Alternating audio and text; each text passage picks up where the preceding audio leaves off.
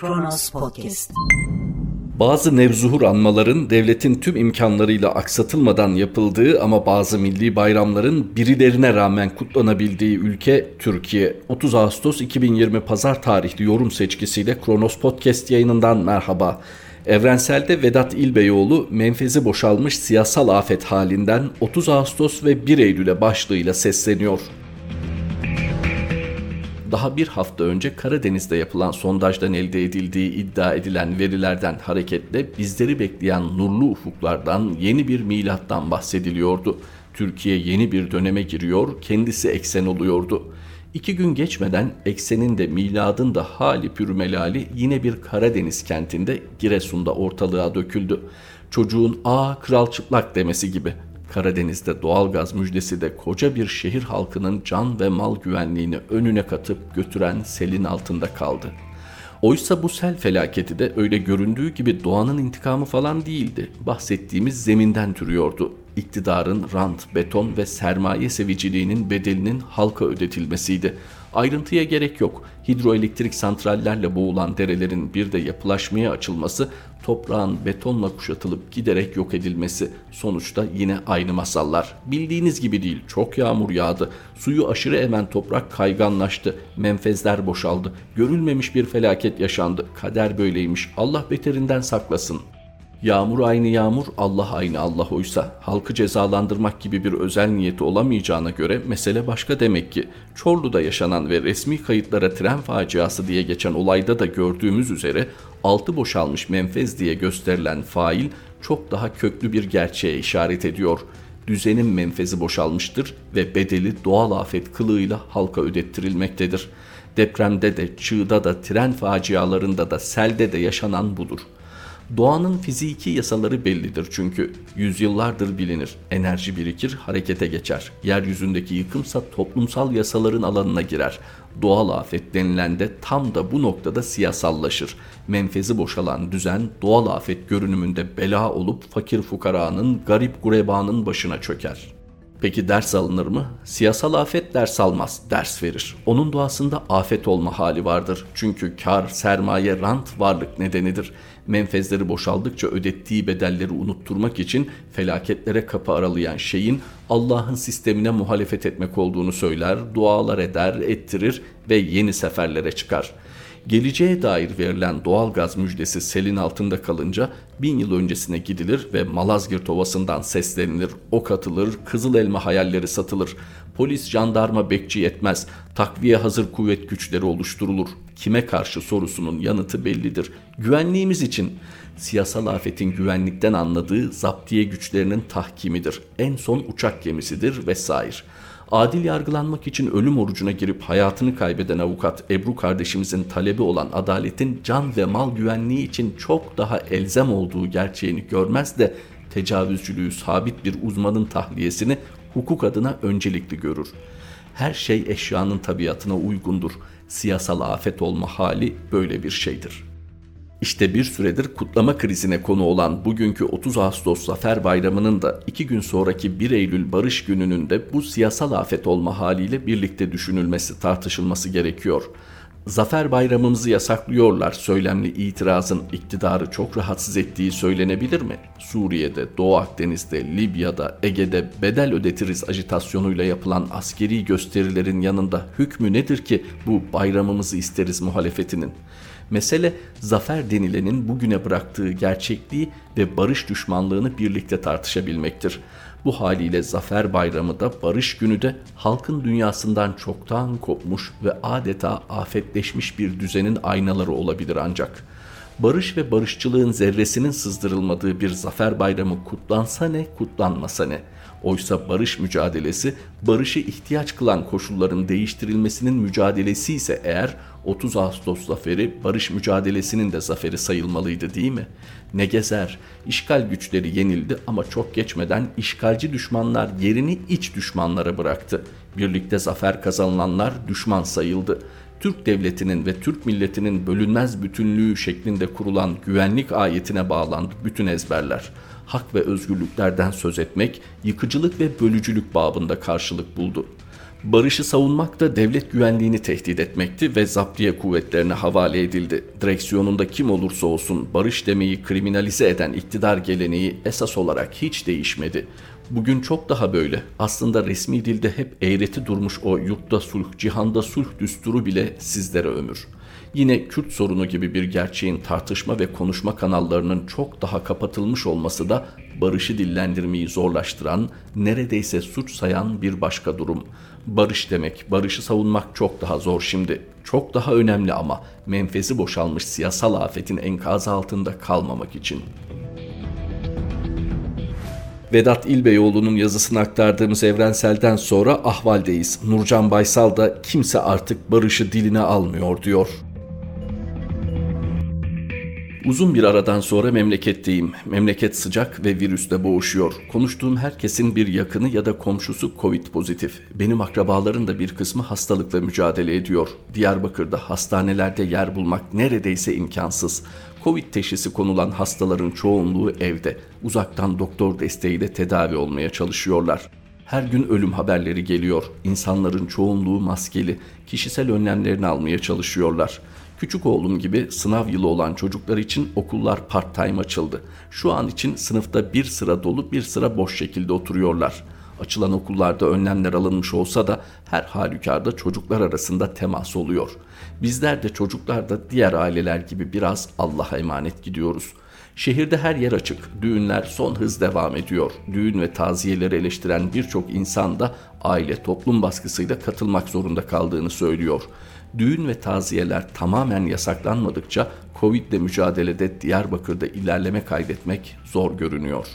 En çok özlediğim yer olan Sur'a gidiyorum. Sur'da maske takan insanların daha az olduğu dikkatimi çekiyor. Esnafın da ciddi bir kısmında maske yok. Konuştuğum her esnaf çok zor durumda olduğundan, yakında dükkanı kapatmak zorunda kalabileceğinden bahsediyor. 2015 kent çalışmalarından beri çok kötü olan ekonomik durum felç olmuş durumda.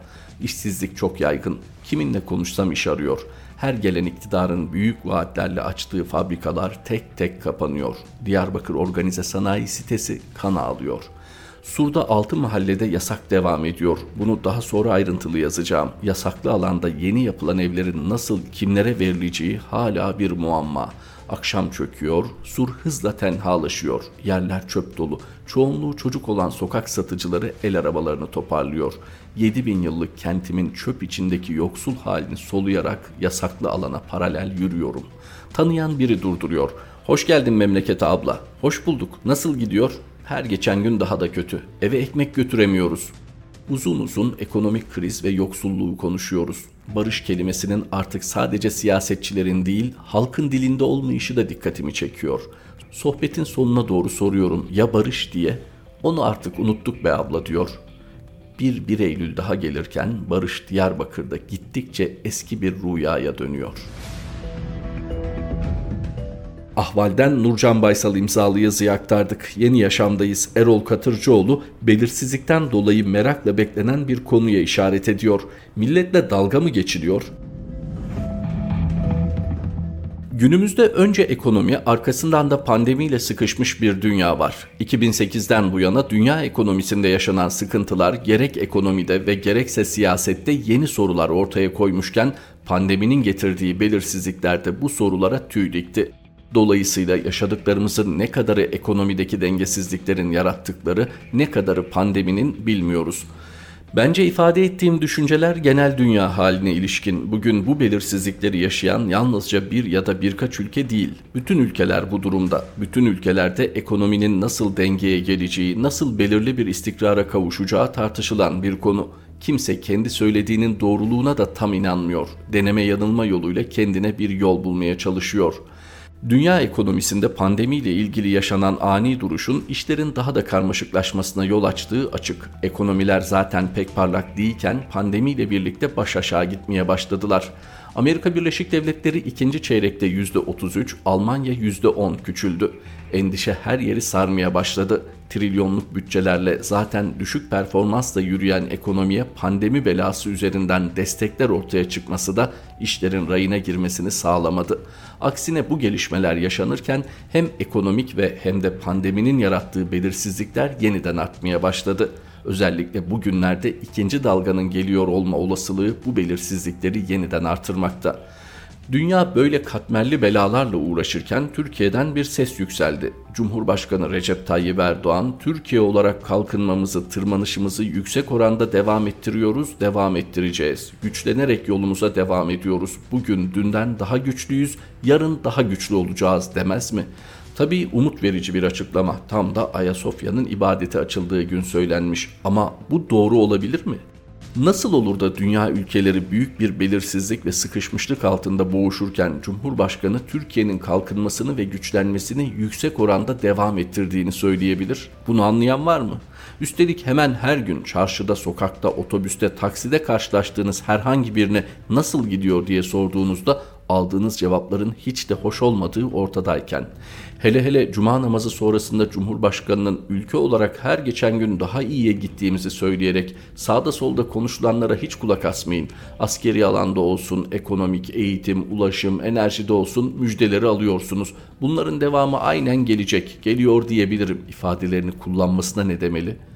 Albayrak çok sever bu ifadeyi. Bu pozitif ayrışma ifadeleri bir tespitten çok bir inancın belirli bir kimliğin içinden söylenmesinden başka bir anlamı yok bence.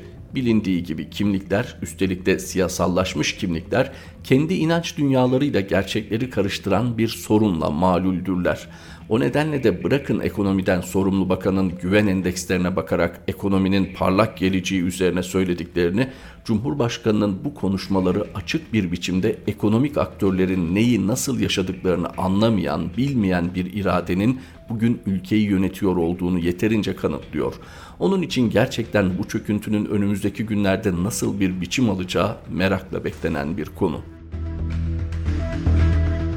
Yeni Yaşam'dan Erol Katırcıoğlu'nun yazısıydı. Gazete Davul'dayız. Hızır sesimizi duysun diyen Deniz Zengin, Ebru Timtik'in ardından sesleniyor. Türkiye'de avukatlık hukuksuzluğa maruz kalan mesleklerden biridir. Devrimci avukat Ebru Timtik, 2013 yılı Ocak ayında Çağdaş Hukukçular Derneği'ne yapılan bir operasyonda içlerinde Selçuk Kozağaçlı'nın da bulunduğu 8 meslektaşıyla birlikte tutuklanmıştı. İlk duruşmaya Elazığ'dan gelen annesi Fatma Ana da katılmıştı. Tuttuğu Hızır sesimizi duysun niyazına vesile olması için gömme, kömbe dağıtıyordu. Hamurdan yapılan gömme Hızır orucunda, 12 İmam Muharrem orucunda ve kutsal ziyaretlere gidilip bir dilek tutulduğunda yapılır ve hayrına konu komşuya dağıtılırdı. Mahkeme sonrası kızı Ebru tutuklanmış ve iddianamenin kabulünün ardından özgür iradesini hapsedenlere mektup yazmıştı. Anayasa değişikliği olmasaydı geçirecektiniz yağlı ilmiyi boynumuza demiş Şeyh Bedrettin'den ömür istemektesiniz ol ferman sizindir verin basalım bağrına mührümüzü mısralarını eklemişti. Bir sene sonra örgüt üyesi oldukları iddia edilen davada 2014 yılında tahliye olmuş ama ne yazık ki iki sene sonra annesi Fatma Timtik vefat etmişti. Kanun hükmünde kararname ile ihraç edilen öğretmenler Nuriye Gülmen ve Semih Özakça'nın tutuklu yargılandıkları davanın duruşmasından iki gün önce Eylül 2017'de Çağdaş Hukukçular Derneği'nden 16 avukat tekrar gözaltına alındı. 8 gün süren gözaltı sonrasında Gülmen, Özakça ve 15 avukat manidar bir nedenle kanun hükmünde kararname ile ihraç edilmenin haksızlığını savundukları, işlerini geri istedikleri gerekçesiyle tutuklandılar bir süre sonra Timtik serbest bırakıldı. İstanbul Barosu'na kayıtlı Ebru Timtik, Ankara Barosu'na kayıtlı Aytaç Ünsal'la birlikte gizli bir tanığın beyanıyla DHKPC silahlı terör örgütüne üye oldukları iddiasıyla 12 Eylül 2018'de tekrar tutuklandılar. İstanbul 37. Ağır Ceza Mahkemesi 20 Mart 2019'da Timtik ve Ünsal'ın aralarında olduğu ÇHD üyesi 18 avukat için terör örgütü kurma ve yönetme ile terör örgütü üyeliği suçlamasıyla 18 yıl 9 ayla 3 yıl 1 ay 15 gün arasında değişen toplam 159 yıllık hapis cezası verdi. Ebru Timtik'e 13 yıl 6 ay, avukat Aytaç Ünsal'a ise 10 yıl 6 ay hapis cezası verildi. Bu haksızlığı kabul etmedikleri ve adil yargılanma talep ettikleri için ÇHD Başkanı Selçuk Kozağaçlı, Ebru Timtik ve Aytaç Ünsal'ın da aralarında bulunduğu bazı avukatlar 5 Şubat tarihinde açlık grevine başladılar. Burhaniye cezaevinde tutuklu olan Aytaç Ünsal'la Silivri cezaevindeki Ebru Timtik adil yargılanma talebiyle 5 Nisan Avukatlar Günü'nde açlık grevini ölüm orucuna çevirdiklerini duyurdular. Ebru kendisini ziyaret eden meslektaşı Hüseyin Aygün'e dışarıdayken binlerce insanı savunduğum halde bu sessizliğin nasıl meydana geldiğini hiç anlamadım demişti. Ebru'nun artık hayır duaları edecek annesi Fatma Ana da hayatta değildi. Hızır yoldaşlığı duasız kaldı. Yargılandığı İstanbul 37. Ağır Ceza Mahkemesi'nin sağlık durumunun tespiti için Adli Tıp Kurumu'nda muayene edilmesine ilişkin verdiği karar doğrultusunda Adli Tıp Kurumu'nda yapılan muayenede hapishanede kalması uygun değildir raporu verilmesine rağmen tahliye edilmeyen ölüm orucundaki Ebru 238 gün önce adil yargılama talebiyle başladığı ölüm orucunda hayatını kaybetti. Bu ülkede cinayet üstüne cinayetler işleniyor. Devlet yetkilileri elinden geleni yaparak vatandaşının ölümüne göz yumdular.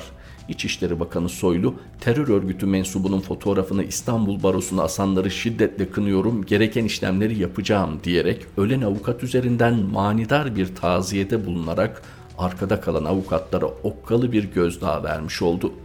Ebru'nun öldüğü akşam etiketler açıldı. Bir kısım halk Twitter üzerinden Cumhuriyet Savcısı Mehmet Selim Kiraz davasına konu olmamasına rağmen merhum savcı Kiraz'a nispeten Ebru Tintik geberdi paylaşımlarında bulundu. Bazı insanlarsa ölüm orucunun yanlış olduğu zaten tasvip etmediği gerekçesiyle sessiz kaldı.